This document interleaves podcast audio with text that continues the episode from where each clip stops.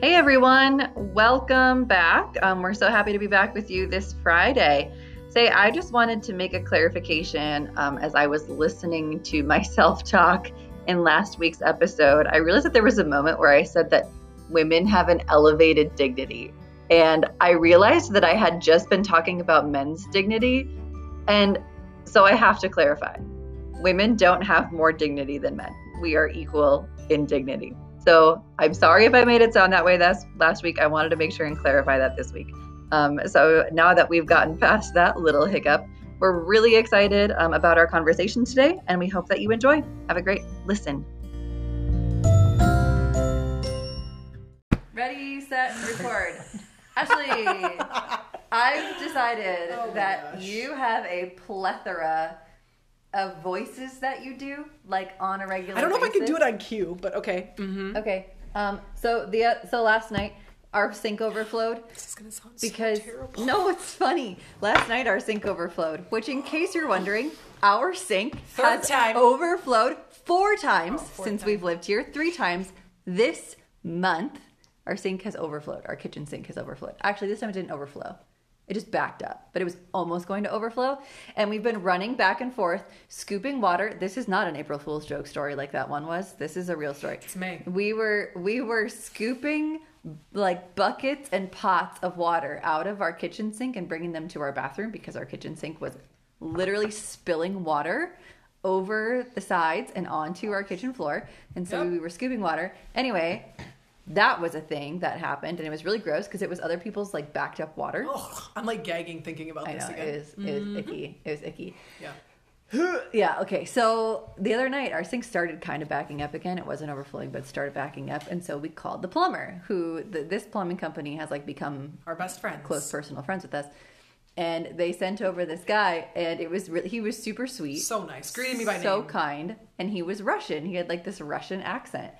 And Ashley has a tendency to like do voices when she says things. She has a bunch of them. I mean, my teens are probably not surprised by that Yeah, but that's yes. you as as you know, crew kids.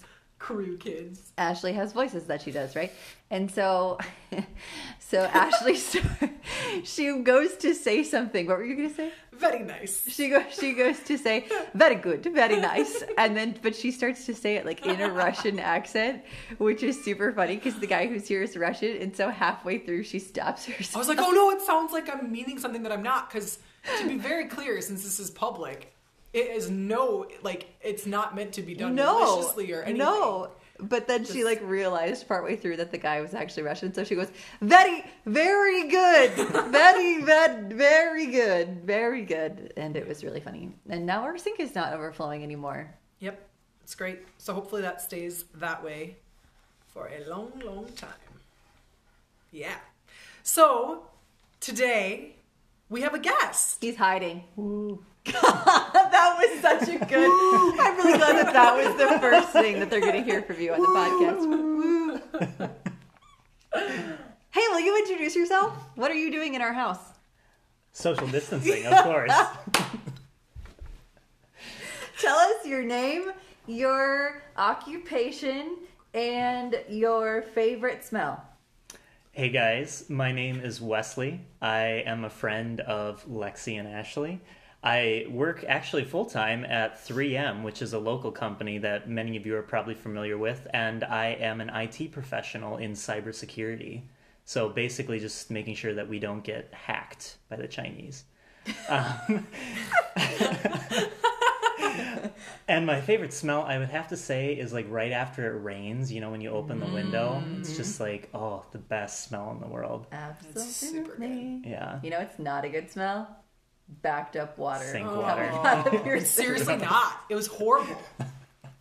Cool, welcome. We are like Thank really you. stoked to have Wesley here today. Um, we asked him if he would come on the podcast, and he was hesitant, and we are not because he's really cool and he has really great things to say, and he's been definitely an inspiration. I think I can safely say to both of us in many ways. Um, he's a holy man of God, and he is just an all-around great person who has fun thoughts. And I like having I like having deep and somewhat argumentative relationships or conversations with Wesley, and I think it's really fun because he thinks deeply about life and about things, and it's, he's fun to talk to. So we're excited Well, to have him here today. That's very sweet.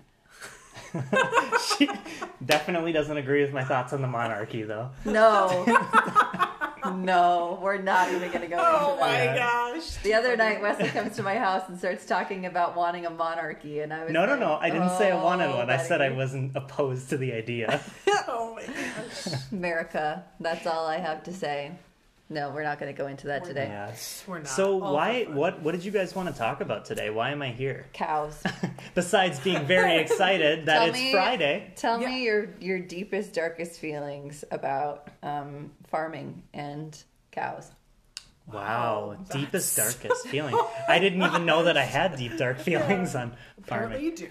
That's why we brought you here, didn't you know? No, I didn't. This is a surprise. I feel like I should have prepared better. Guys, I think quarantine's starting to get to me. Okay, So no. actually, though, we did have a real topic. Unless you have thoughts about that. Do you have that? Whoa, It's he's like great. thinking. It's great. okay. Are I- cows destroying the environment? You guys can tell that I'm great thinking on my feet, which I am not. So You're totally fine. I wouldn't know how to say answer that either. Um, no, but something that Wesley's very passionate about is um, the phrase. Well, actually, I don't want to say the phrase because I'm going to say the phrase wrong. But like of like living life as a as a person of the laity, which we're going to define in a second, um, and like living a life of holiness, just in everyday life. Um, and so that's something that Wesley's very passionate about, and like all of us as Catholics, right, like ought to be passionate about that. Um, but he has he has a lot of perspective on that, and so we wanted him to share some of those things. So I think maybe to start us off, though, let's define a few terms. Yeah. Um, Wesley, okay, so we talk about the sanctification of the laity, right? And that's something that you have very strong feelings about and you're very passionate about. Um, what does sanctification of the laity mean? Wow. Well, that's like asking. Yeah, that's like asking me to describe the Trinity. um, so first off, I think it's important to recognize that when we talk about the laity, like the laity is all of us. It's the people who aren't priests, who aren't religious. It's We have priests who listen to this podcast. yeah. Well, so not you guys. Nolan. You guys can tune out. Shout out Padre C. But it's it's all of You're of not the welcome anymore. yeah exactly. Oh, I'm kidding. You are, Father. We love you. Okay. Yeah, it's just basically all of those of us who live in the who live in the world who are called to work in normal jobs, raise families, and kind of support the church through those vocations and apostolates. And even like as teens, like going to school, right? That would be like the equivalent of going to work. Oh my gosh, yeah. That's it's huge and I don't think that I I certainly didn't understand how important that was not just from a practical standpoint, but even just from a spiritual one when I was young. Nice. So, Nice. so if we're talking about the laity being sanctified, right? Like, Mhm. I think most kids know that sanctification is like holiness, right? Becoming Yep. holy. Yep. Um, so there's a saint who I think you're a particularly big fan of, and a a whole thing that he founded that I think you're a particularly big fan of. So Saint Jose Maria Escriva, yes. right? And he founded. Is that the right word for it? This He was the founder, yes. Okay, he was the founder of Opus Dei. Can you tell us a little bit about him and what Opus Dei is and does? Yeah, definitely. Um, you guys are probably most familiar with the word Opus Dei if you've encountered it from um, Dan Brown's The Da Vinci Code. I will tell you right now that it, we don't have albino monks that are out to kill everybody. and I forgot about that guy. Yeah. The one who like flogs himself with exactly, chains. yeah.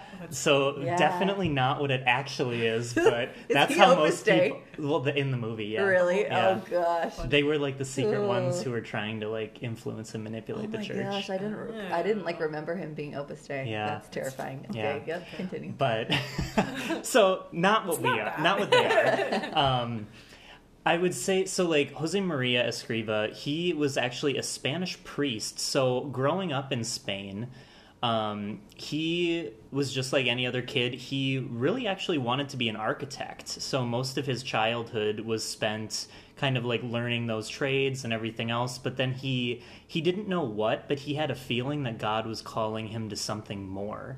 So he didn't really know what this was at the time, but he decided that the best thing for him to do to be fully open and available to God was to join the priesthood.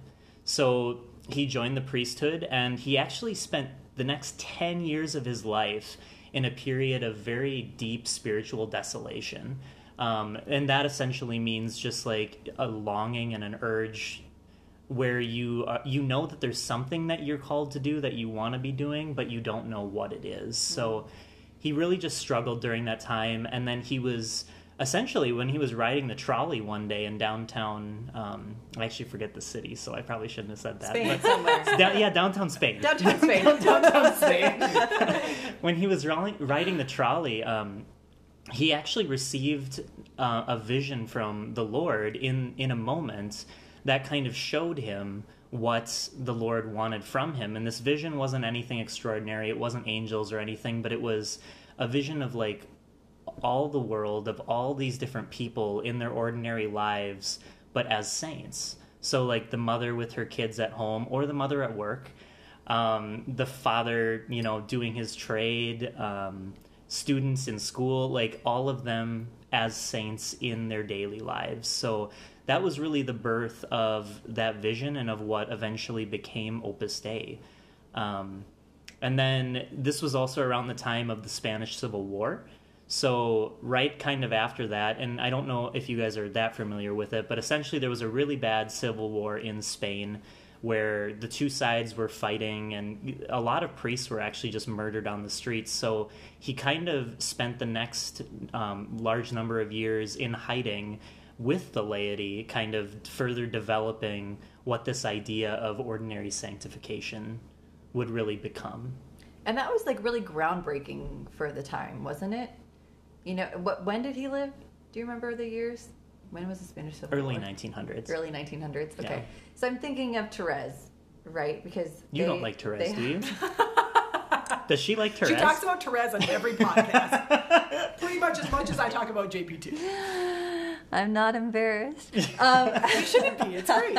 She's a good saint. okay, so so Therese was around in like the 1800s, right? And that was really when Mm-hmm. Jansenism was super a Yeah. thing, and so I think that this is like right kind of around the same time. And Jansenism was this was this really really strict. It was a heresy, but it was a heresy that a lot of people were sympathetic towards and falling into. Right? Um, that was basically like you need to work your way into heaven and Mm-hmm, you um you're never going to be good enough basically right? It was this really it was scrupulous. It was like scrupulosity really. Um and so i think that this whole kind of concept of doing everyday things with, with sanctifying your everyday was like a very Theresian theme and and very much a Jose Maria Escriva theme that was kind of in in retaliation fighting against this Jansenistic idea where it was like you know the laity are really never going to be good enough for heaven right? Like Yeah. it's the priesthood it's the religious who are who are really holy who are really called to holiness and who are actually close to heaven. And so i think that jose maria escriva if i'm correct was was turning the tides a little bit and actually opus dei really helped turn the tides and um, prove to people that it's not just religious who are called to be holy and who are capable of being holy Yeah, I think that, you know, there's a rich tradition in the church um, of this idea of the universal call to holiness, as JP2 would put it later, um, and of sanctifying ordinary life. But I think that, you know, over time, as the church developed, and we had the beauty that was, you know, the liturgy and the hierarchy, so the, the different levels of the church and the bishops and all this stuff, I think, you know, it's easy to see how one might fall into kind of looking at the beauty that's there and forgetting about like the beauty of the ordinary. Um, So it's I would say more than something new, it's actually a rediscovery from very early in the church. Yeah. A hundred percent. Yeah. So, can you talk a little bit about um, what it means to sanctify the everyday? Like, Oh my gosh, you guys ready that- for an what does hour that long look discussion? no, I'm just kidding. how does how, how does Opus Dei talk about doing that? Well, I think more than how Opus Dei would talk, I think it, it's it depends very much so on um, if you if you meet anybody who is you know involved with Opus Dei who has received formation or anything, you'll hear something a little bit different from everybody. Specifically, not in terms of you know doctrine or teaching or whatever, but the call to sanctify the ordinary is very unique to each one of your individual lives and the situations that you find yourselves in. It's not going to be necessarily like all doing the same thing or doing it in the same way, even. It's very much so like looking at where God has placed you and what He's given you and figuring out how that all fits into your plan for holiness. So, um, in many ways, it it's I would say like a little bit of it is intentionality. So, the things that you're already doing, whether it's studying, whether it's little things like washing the dishes, um, you could, you know, your parents, as an example, they make you wash the dishes. Like, that's not going to change. Like, you got to do it. but are you going to do it like quickly and just kind of get it over with and move on? Or are you going to like take time and attention and actually make sure that when you're wiping them down, like, you get every speck of water? Like, are you entering into that activity? And offering up the the way in which you work, the intentionality that you put forward to God and for His glory. Hmm. And why is that so important? Like, why? We need clean dishes. No, but like, like what? I guess I, I think I could hear somebody saying, "Well, why does it matter? I'm getting it done just as quickly. Like, what's the point of of of sanctifying? Like, how is that sanctifying it? It's it's about an attitude that you develop in your own life, and I think very much so. It it it's got a number of components to it, but I would also say that it's an external reflection of your internal state of life. So if we bring that same attitude like i'm just getting it done to our prayer. Are we are we actually praying? Or think about it this way to those of you who might be you know interested in a girl or a boy or something else like uh, dating whatever marriage maybe i don't know. Um like Whatever. you guys you guys when you like this person like you're going to be very deeply intentional with them. Like you're going to ask about their life. You're going to do all of these little things and you're going to do them with care and attention. If we had that same attitude of like well you know i was here like what more do you want Isn't from that me Yeah. good isn't enough? that good enough? isn't that good Yeah. enough like i'm sure some of you guys can already empathize with that but I that's dated a guy like that once. yeah keyword being once oh, yeah, right. Hopefully. right. yeah No, that's fascinating. There's a there's a Mother Teresa quote that I think about, and she actually literally talks about washing a plate. She says, "Wash the plate, not because it's dirty, and not because what is it like? Not because it's dirty, not because someone told you to, or not because it needs to be done. Something that, like she goes, wash the plate because you love the person who will use it next." Mm, yeah amen And I'm like, ah, doing it out of love, right? Mhm. Like love for the other and love for God. And that ultimately, like that spills over, ultimately, huh? That spills over. That's Lexi's word. That's my word, I've realized.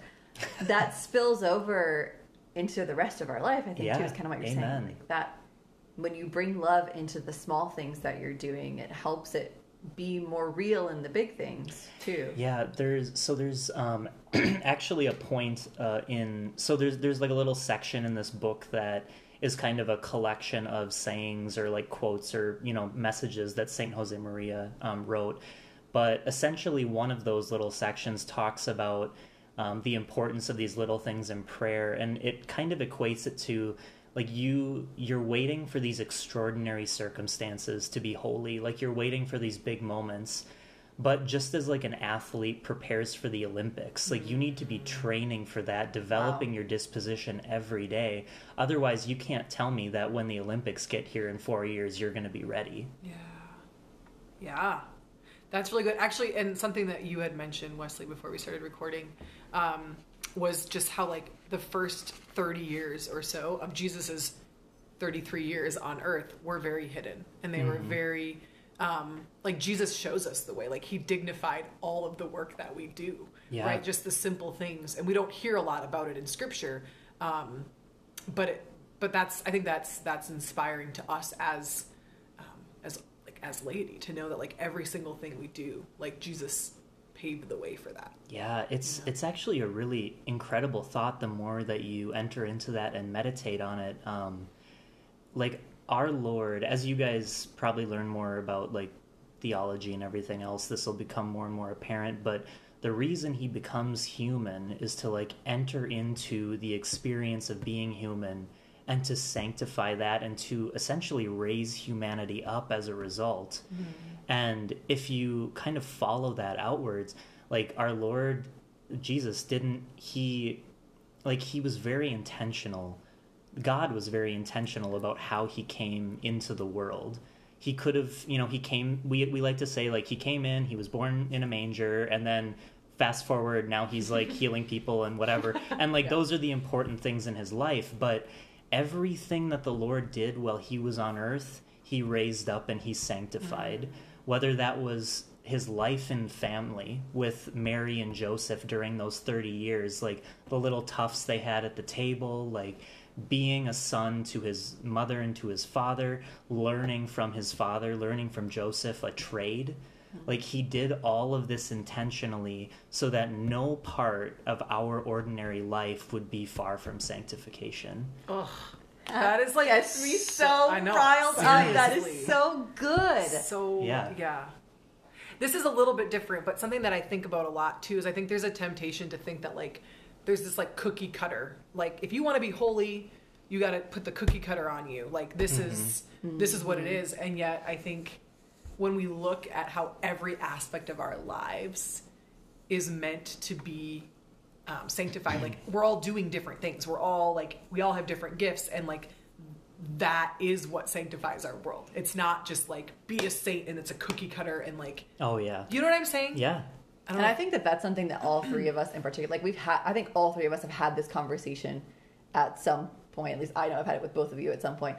That it's like you don't have to fit into a stereotype within like the Catholic culture, quote unquote. Like you oh, shouldn't. Gross. There gross. is no no stereotypes. No, no stereotypes. Culture. It's like I don't want to look at the big names like uh uh, don't say any names. No, I'm saying like the big oh. Catholic names, like uh, Emily Wilson, Jason Evert, Father Mike Schmitz, like these big Catholic names. I think sometimes it's easy to look at them and say, okay, I have to look like that if I'm mm, going to be yeah. holy. Amen. And you I, I, have seen people then try to adopt characteristics of the people who they look up to and on some level that could be good right you know it's like okay i know father mike gets up at whatever and prays. five o'clock in the morning prays. and prays and goes yeah. for a run i'm going to do that too that's great but then just it, it, sometimes can go too far it's like okay yes. i have to talk like him i have to I have to use the words that he even. uses. Like, I have to be a speaker. I have to be a priest. I have, you know, it's and it's easy to just make it into a cookie cutter like yeah. you said and think that that's what it has to be whereas mm-hmm. i love this idea of like i wrote it down because i don't want to forget the wording of it. Like jesus sanctified the experience of being human. Yeah. I just love that. Yeah, yeah. it's good stuff. Um okay i'm gonna throw this on you and i didn't Go tell you it. i was gonna do this beforehand So think so on your feet. so think on your feet. Would you tell us a little bit about your experience of realizing that you were called to holiness and what what that like why does all of this mean so much to you? I think yeah that's a good question. I think you know to be honest i'm still realizing that each day that i'm called to holiness because i am definitely not perfect. I think the only difference is that i i i desire to be a saint truly and i want to make my intention every day moving forward to grow more in that direction um, I think it's you know it's pheno- a phenomenal question, um, and I'm really glad it, you asked it because I so I wasn't always Catholic. For those of you on the phone, and on the phone, on the, phone, on the podcast on the or whatever. um, I'm gonna start calling you guys that. People on no, the phone. People on the phone. okay, that was so funny. Yeah. Um, yeah. No, it's funny. I so yeah, I wasn't actually always Catholic. I grew up um, pretty. So I grew up in a Lutheran household and was pretty, you know, spiritual, religious, whatever the buzzwords are that you want to use for a while in my life. Um, kind of up through you know middle school, high school, and I got it wasn't so much that I didn't, you know, like or I didn't believe it, I didn't like faith or whatever. I just didn't care. I really didn't care. Um, there were just a lot bigger and more pressing and interesting questions to me at the time. Um, and, you know, what it ultimately led to was my conversion kind of in college and becoming Catholic. And then I actually encountered um, a member of the work. So his name is uh, Father Martin Schlag. I encountered him over in Rome, of all places. And then he actually moved to Minnesota. So that was kind of a fun connection. But um, long story, very long story short, I think like what I was prepared for is I spent I spent a lot of time in the world and even though, you know, maybe I wasn't living exactly the way I would have liked or any of these things, I, I found coming into Catholicism it to be very compelling to have this desire to retreat, to, you know, as Lexi and um, Ashley were saying at the beginning, to be a priest, to be a religious. Um, and I thought that, you know, that was kind of the only way, but I still had this very deep love of everything that I learned in the secular world, mainly, namely my, my trade in business um, as well as like the beauty that I saw there that wasn't necessarily Catholic, but that was still true and beautiful. And it seemed to me that there had to be some way to marry and to bring together these two ideas that, you know, the world is not the enemy. Like, there are definitely aspects in culture that are not conducive or that are not, you know, oriented towards living a holy life, but you know, God's creation in and of itself is not bad. It's mm-hmm. not evil. It's not something necessarily to fight against. So, you know, those those were two competing longings in my heart, or what I thought were two competing longings, like this love of the world of, you know, being a normal person. I use normal as a joke, but priests are um, not normal. Yeah, no, not at all. Padre. But of really, yeah. of being that that layperson, so that that person who you know is going to the ball game and who honestly, you know, has access to minister to people that you know people in ministry, priests, other people would never be able to encounter. So I think, you know, as as I came to know Opus Dei and to hear what to to actually like discover what Christ taught and what is being taught through the spirituality that Jose Maria kind of gave to the church and gave to the world. I think it was just like the most natural and beautiful fit between those two.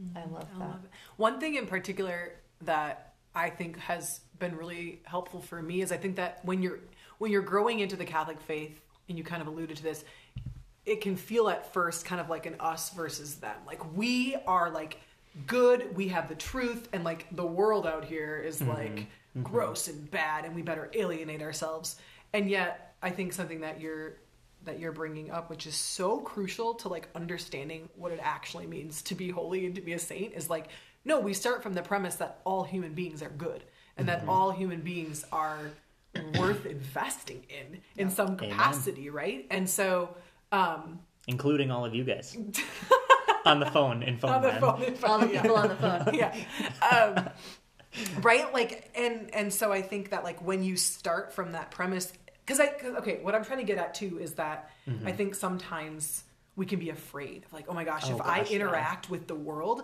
I'm going to stop being holy. And yeah. like that's the opposite. Right. Like we have to interact with the world, and I think it starts by seeing like th- it's they're not enemies. Like we're not better. Mm-hmm. Like we are all on common ground here, mm-hmm. and and and and we get to interact and like bring life and see the life within them and like marry that together, yes. like you're yep. saying. I think yeah, it, it kind of it brings me back to I just keep looking at the sentence that I wrote down because I'm obsessed with it. Like Jesus sanctified the experience of being human. And so when we mm-hmm. see people going through human experiences, we can all relate to a lot of those experiences. Yeah. Whether or not someone is practicing the Catholic faith, we can all relate on so many levels of just human experience. Mm-hmm. And that there is there is sanctity there. Mm-hmm. You know, it's that's good. Mm-hmm. Those experiences are good. They're not meant to be, you know, scoffed at because, oh, well, I have divine experiences and you don't, right? It's like, no, the more that we find sanctity in the day in, day out human experiences, the more that we can relate to everybody else in the rest of the world and show them the sanctity that Jesus has brought to humanity. You know? Yeah, amen. Okay, I want to talk about prayer um, because uh, Yes, a big yes. You part should do of it. no, I want you to talk about prayer. What? No, you're saying you should pray. Yeah, it's fine. Oh, you should Yeah. pray. Oh, okay, sorry. no, not at all. Don't pray. Great youth minister. No, I'm just kidding. I'm just kidding. Um, I I know that there's kind of this concept in Opus Dei that it's it's good to make the day in day out things that you do a prayer. Is that am I saying that correctly? Um, why don't you elaborate on it a little bit more, and then I'll kind of take it. From Sure. Well, I think I think that that's kind of there can be a discrepancy there because I know like I think I've talked about this before, but sometimes I hear young people say, you know, I don't really take time to pray every day, mm-hmm, but I mm-hmm. try and pray constantly throughout my day. Well, my first question would be like, how truthful are you being when you say that? because for myself, I could I could easily say like, oh yeah, you know, like I was totally prayerful when I was you know doing my work, and I was you know I just I really felt God when I was cooking dinner tonight. But it's like, no, you didn't. Stop lying. if you're, and I think it's it like it, it goes back to that whole Olympic Olympics analogy from earlier. Don't tell me that you're able to pray in the ordinary if you're not setting aside time every day to just be with God. Catechism. I had that Right? memorized at one point, whichever number that was, but I don't know. You now. memorized the catechism? the whole thing. I know, Whoa! it's so impressive, isn't it? Give that girl a pay raise. yeah, right. no way. No, but there is there's a section so there's a sentence in the prayer section of the catechism that says you cannot pray at all times if you do not pray at specific times. Yeah. You actually quoted that. That was perfect. Yeah. That That's the line. I have memorized. I don't know the number. Yeah. but um and, and so I think though that that can be confusing because Mm-hmm. some, a big concept in Opus Dei and in this whole idea of Jesus sanctified humanity is that yeah, but I am supposed to be praying always. Yes, I am supposed to be praying yes. constantly. Yes. Um, so how do we do that? Like, how do I pray always? How do I sanctify? You know, how do I enter into the sanctified human experience? Well, you first, I honestly, so this is going to go in a little bit of a different direction than probably you two were being prepared for. But first, you need, I would say more than anything, you need to be, you need to to want it. And I say that seriously. Like, if this is something that you want to do, like, you have to be prepared for what it's going to take to actually realize that. And I would say, you know, talk to your youth ministers, talk to your catechists, really develop a relationship there that is going to be based in like the seriousness of this desire to develop that relationship because you can't do this on your own. You can pray, but you need guidance in the spiritual life. You need people you can talk to and be led by and learn from who have been where you are. Um, and after that, I would say that there's a a very big um, idea in you know the opus in opus dei called the the plan of life. So it's not saying like you know i'm gonna open up a google calendar and i'm gonna like mark down all my time for everything including my bathroom breaks and like when i'm gonna cook dinner and all this. But what it means is that you're you're planning out the next day to account for the things that are most important first.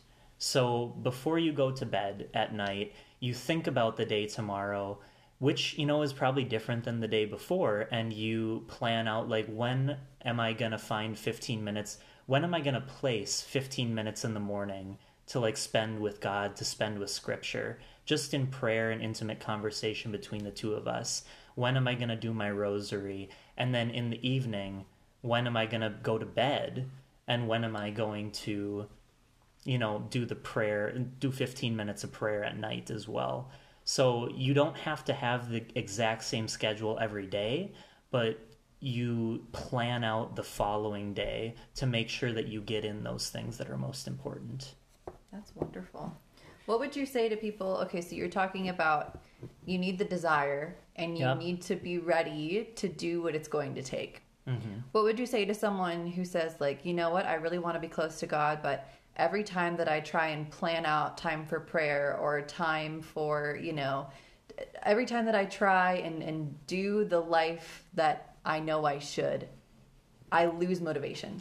Oh, amen. Mm-hmm. like you are so not alone. I cannot tell you how many days I will wake up and be like, "No, I'm going back to bed." like this is that's what I want to do right now. It feels great. Like let's just do it. Yeah. Um, and that's you know in essence what the spiritual life is. Like it's not saying that you're going to be perfect or you're going to do these things, you know, every single day all the time. Like that's the goal. That's where you get, and that's what you sincerely want to do. But I think, you know, another concept that kind of comes up is the whole essence of the plan of life is, you know, there will be some days where you fall, where you fail, where you won't kind of complete it, but you go to bed with a sincere and resolute desire to do it tomorrow. That's good. That's good. I like that. Super good. Yeah. I just I know that that's like been a, definitely a struggle for me, still is. But I hear that from a lot of young people. Is um, I just don't do the things that I want to do. Like isn't that Oh, Paul gosh, who yeah. says that? Yeah, Why do, do I do the things I I, don't want to do, and I d- don't do the things that I want to do? So I would encourage you, like, be patient with yourself. And when we say you have to want it, you know that doesn't mean you have to want it every minute of the day all the Right. time because we can be patient with ourselves and and we can be kind of on a roller coaster god understands that we're dust he understands our weaknesses and um, as long as we have goodwill at the end of the day which is the the sincere desire like you said at the end of the day to to please god. He accepts our failures mm-hmm. and and helps us to steadily slowly and steadily sanctify life. And that's the whole concept of sanctifying your life is that it's not going to happen one day automatically tomorrow. You are going to be wavering. We kind of have to expect our hearts to be wavering the whole point of sanctification is that we're trying to make our hearts more resolute and trying to love God perfectly, which means that we're not going to start loving Him perfectly. We're going to start loving Him quite poorly, very haphazardly, Yeah. and um, He's patient with us. And I think we have to remember to be patient with ourselves as well. Yeah. And we talked a little bit about like the specific times of prayer, right? That you're like mapping out like when am I going to pray? But I think for me what I've experienced at least in terms of like how do I live praying constantly? How do I let that sanctify my life? I think when we have those set times, it inevitably flows. Like it just when I when I take that time to pray, um, my heart's been raised to the Lord. So that when I do go and like get ready for the day, when I do go send those emails, when I do wash the dishes, blah blah blah blah blah blah, like there's my heart's been raised up, and Yes. therefore I can see the meaning. Because the hardest part is getting there. Yeah. Right? Like, I guess I think for me, the hardest part is turning your heart over to God once. Because hmm. Once that's a good way of putting it. It Yeah, really is because once it. So I had a professor in college, and he said, "No one likes to see themselves before God, mm-hmm. and that's why people don't do it." Hmm. and wow. And so when we go, and God is goodness and purity itself, and so when we put ourselves before goodness and purity itself. The, the, re, the automatic temptation is to despair. And mm, the reason that we don't pray is because I don't want to see myself in front of goodness and perfection mm-hmm. himself because that's not going to be pretty. It's not going to be initially I pleasant. won't measure up. Right? I'm not going to Yeah, measure up. yeah. And so the hardest part is doing it once. But then once you've done it once, once at the beginning of the day, you feel the compassion, Yes. the tenderness, the, mercy. mercy, and it's overwhelming. And God never fails to bring that to us. Like He and it's not always fails. a feeling. I think that that's important to clarify. True, true. Like, but He never fails to show us Mm-hmm. His mercy and compassion. Like He never leaves us feeling unworthy in His presence ever.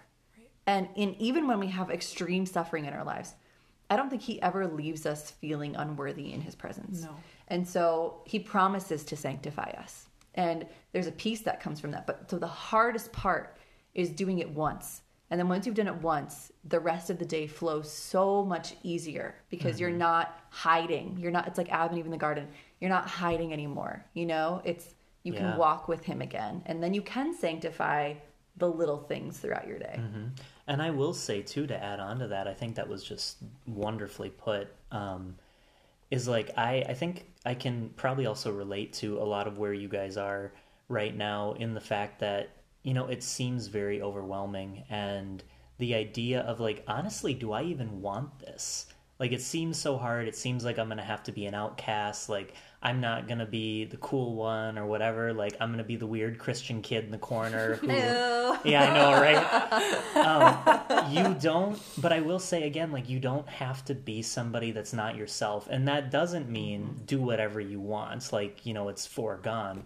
There, when I was becoming Catholic, I definitely felt very overwhelmed by the prospect. Like, I wanted to love God with all my heart, but there were just some sins in my life that I was like, well, you know, maybe I'm just gonna have to like give myself a couple sins, and I'll be like, Right. you know, these are the ones that I'll try to be. I'll try to be good in all these other ways, but these are the ones I'm just gonna have to live with. And you know what? It took a while for that to change, but what I noticed was happening in my life, kind of like Lexi said, is you know, I, I took some small steps at first. Like I really, you know, just wanted to get into a little bit of prayer daily, and that could just mean, you know, every morning when you get up, say an Our Father or something. Don't stop there, but you can start there. Absolutely. Um, and what I noticed over time is that the more time I spent with the Lord, the more I learned, the more I developed good friendships, like supportive, encouraging friendships that could also lead me. I started having a desire to to sin less. And like these things that once seemed like they were impossible, and again, I'm not a saint yet, but these things that once seemed impossible all of a sudden appeared to be in my grasp or like possible in front of me. So, So legit. it's normal to feel overwhelmed. It's normal to even question your desire to want it. Not necessarily to want God, although you can question that. Like, that's pretty normal. Um, it's, yeah, that's basically my point. It's very normal, but it's these small steps with a desire to get to the end of being a saint.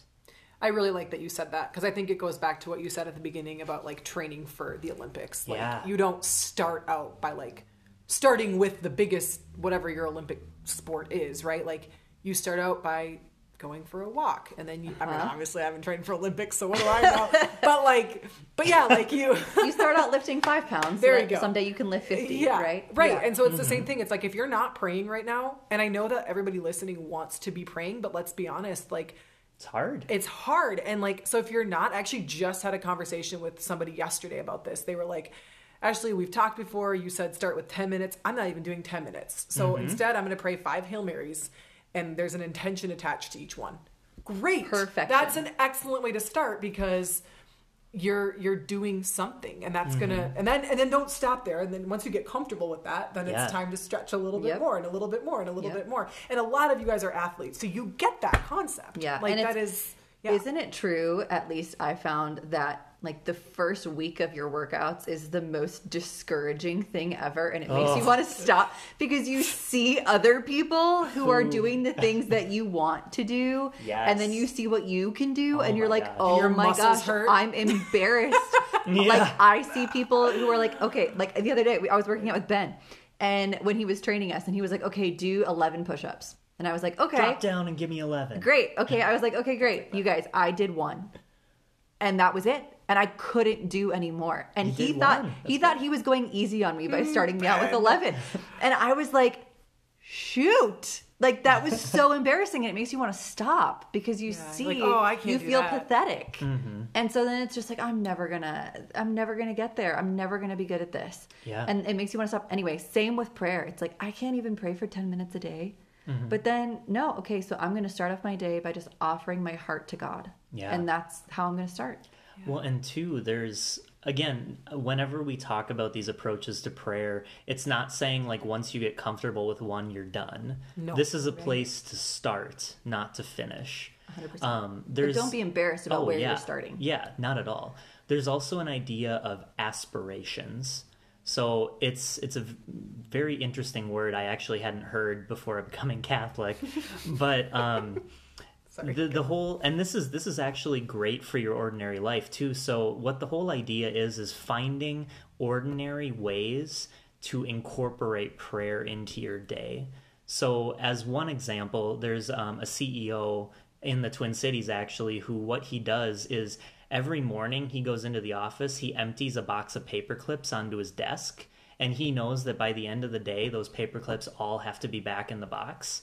and every time like every time he has a moment or he remembers or whatever he picks up a paper clip and just says his aspiration for the day like lord help me grow in faith lord help me grow in faith and just throughout his That's day so cool. Wow. there's this process of doing that. And so for like you guys who are already working out who are doing these other things like incorporate it into your workout. So like every time you do a like a pull up or a push up or something have your aspiration for the day. Like lord help me grow in faith. Lord help me grow in charity. Lord i want to be able to pray. Help me. Mm-hmm. Something like that. So mm-hmm. use your ordinary life. Use the things that you're already doing to incorporate prayer and you're already beginning to sanctify the ordinary That is. I love so it. That's a good place to end. That was beautiful. Okay, but I think that Okay, you have. or not. executive decision Yeah. I Apparently wanna, not, because she's gonna object. No, I want to give you the chance though, because you have a you have a, a person who is being beatified or canonized. oh yeah, Question that's mark? right. Who you want to talk about because he's super cool. Oh, well, I yeah, I guess he's. Not... I want you to talk Yeah, about okay. So you guys may have seen this. I don't know. I mean, I definitely follow some of the Catholic publications, but I'm not expecting that you guys do. Um, so there's there's actually this Italian millennial. So hopefully you guys kind of perk up at that. But his name is Matteo Farini, and he died. Farini. That's right. Were practicing that. Yeah. Farini. He he died in 2009 at the age of 18. So he's not much older than any of you listening right now. Uh, younger than you, father. But but he he's actually he was just on Wednesday um, made venerable by Pope Francis. So that means his cause of canonization is going forward, and he's getting very close to being made a saint. But like he wasn't anything special in in you know our earthly sense. Like he wasn't a priest. He wasn't religious. He was a regular teenager. He had a girlfriend. He wanted to go into engineering.